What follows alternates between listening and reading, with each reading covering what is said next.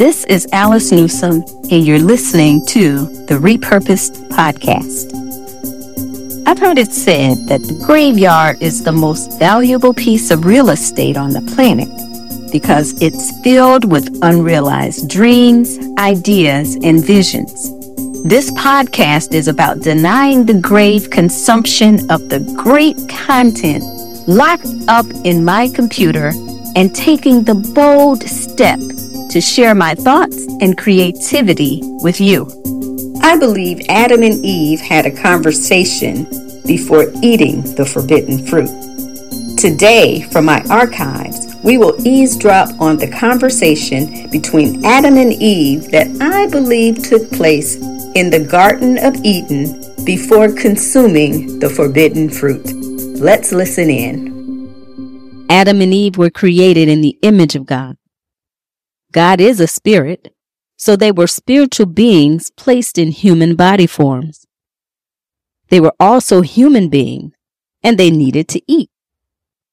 The Garden of Eden was their home, and God told them to eat from any and all delicious trees in the garden, except the tree of the knowledge of good and evil.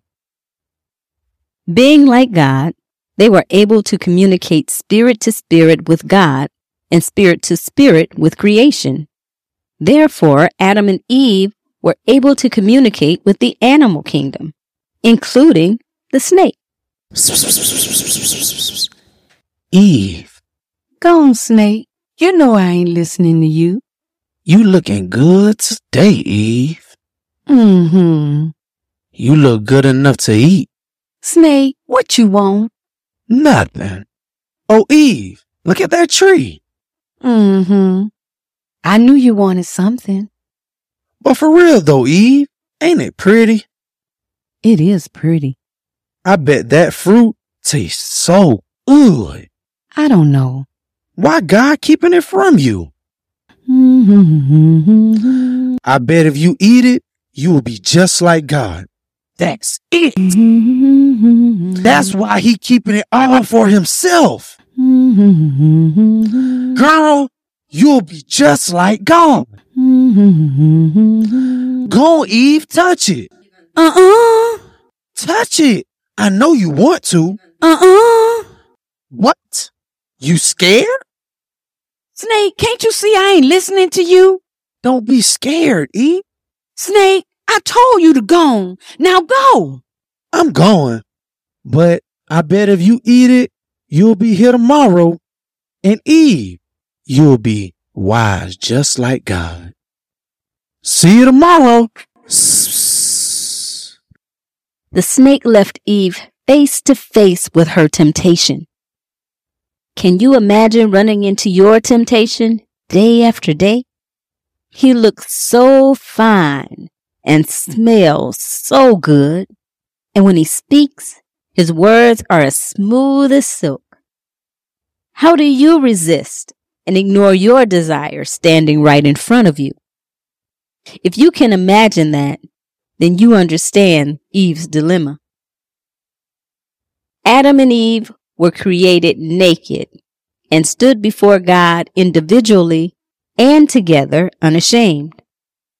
God created all things complete, lacking nothing.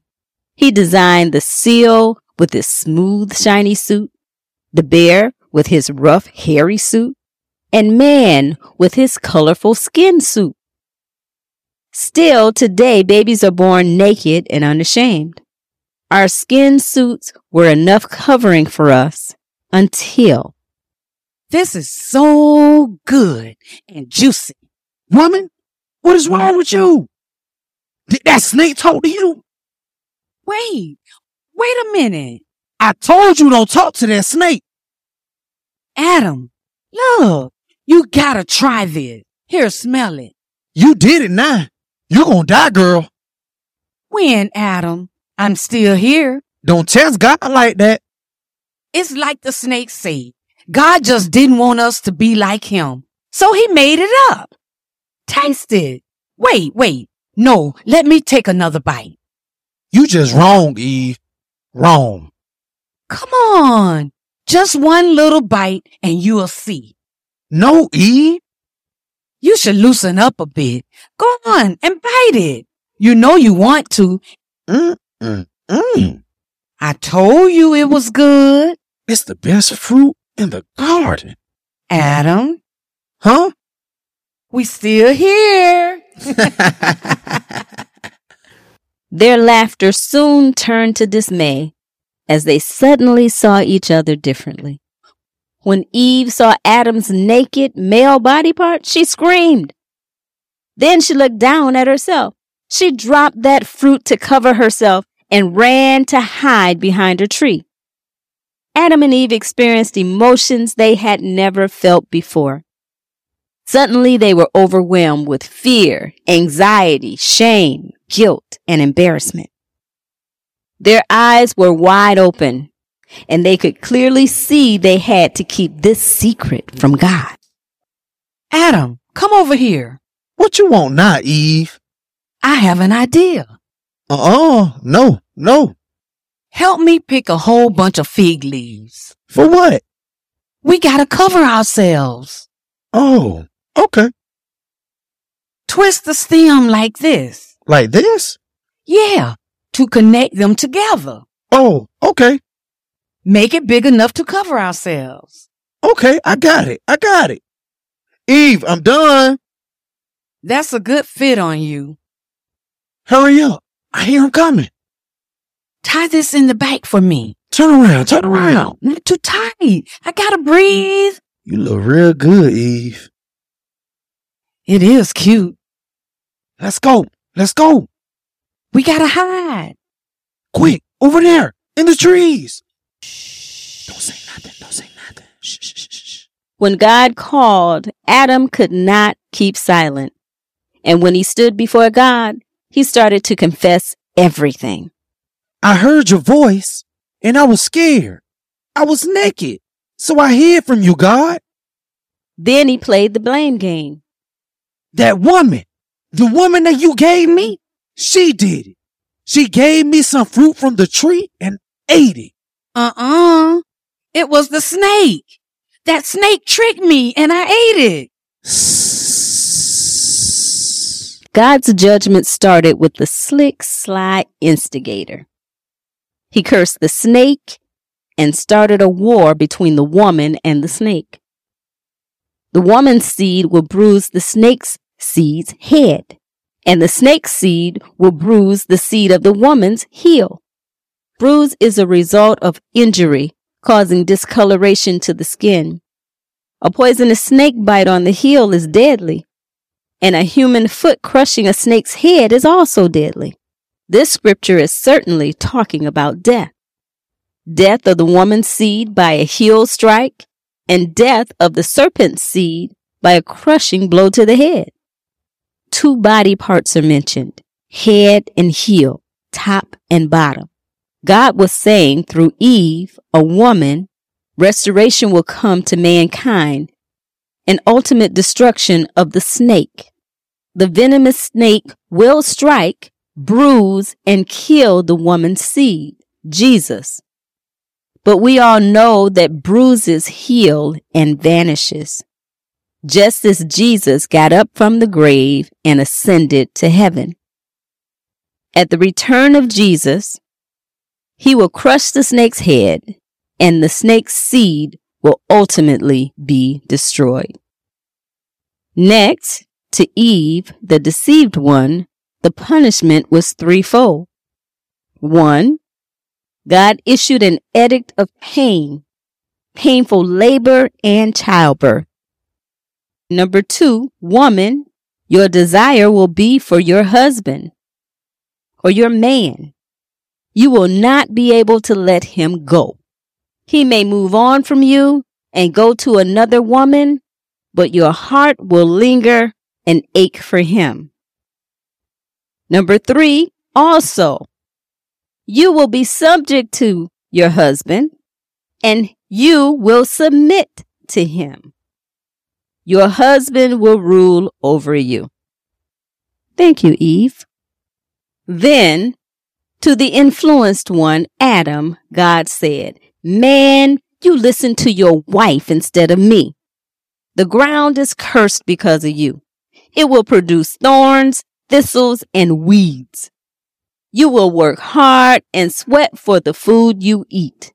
And then you will die. I made you from dirt, and to dirt you will return. God made clothing of animal skin to cover Adam and Eve's naked bodies and kicked them out of the Garden of Eden. Because of Adam and Eve's sin, every person born into the world is a sinner. Who were they that their lives had such an impact on society? In Genesis 1:26, when God created them, he said, "Let us make man in our image, in our likeness, so that they may rule." Adam was the first prophet, priest, and king of the earth and Eve was his queen. They had God given authority to set the direction, tone, and agenda for human life here on earth. They were the rulers and keepers of the earth. Also in Genesis 3:20, Eve is the mother of all human beings, and Adam is our father. So their sin is passed on to us, their descendants, and we are all born sinners as a result of our ancestry. Hello, I'm Galeen, your host from Let's Meet the Author. I want to go ahead and boast about one of my authors who premiered in the first season, Alice Newsome. I have read her book over and over, and I cannot put it down. I have recommended to my sisters, I recommend to my mom, to my aunties, and even the male members in my family. Finally, there's a book that talks about the women of the Bible. All right, and also it gives juicy details about the lives of Jesus' ancestors. The book is called The Sordid Lives of Jesus' Ancestors. Every family has skeletons in their closet. Jesus' family does too. You gotta get your own copy. Go to alicenewsome.com and go ahead and read it and find out all the secrets of Jesus' ancestors. AliceNewsome.com. Get your copy today. You will not regret it. I've been busy. I've recorded an audiobook too. Now, the audiobook is a convenient way to hear the stories of the women in Jesus' family tree as you go about your day. I'm the narrator, and it comes with a special audiobook companion document. Get your audiobook now. If you are a creative person like I am, then you have lots of content stored somewhere in a device or a journal. I encourage you to get that content out of your mind, out of your device, out of your journal, and share it with the world. Enrich someone's life because they are waiting for you. Now, get busy and redo, renew, repurpose, and most of all, stop hiding and publish. That's today's podcast.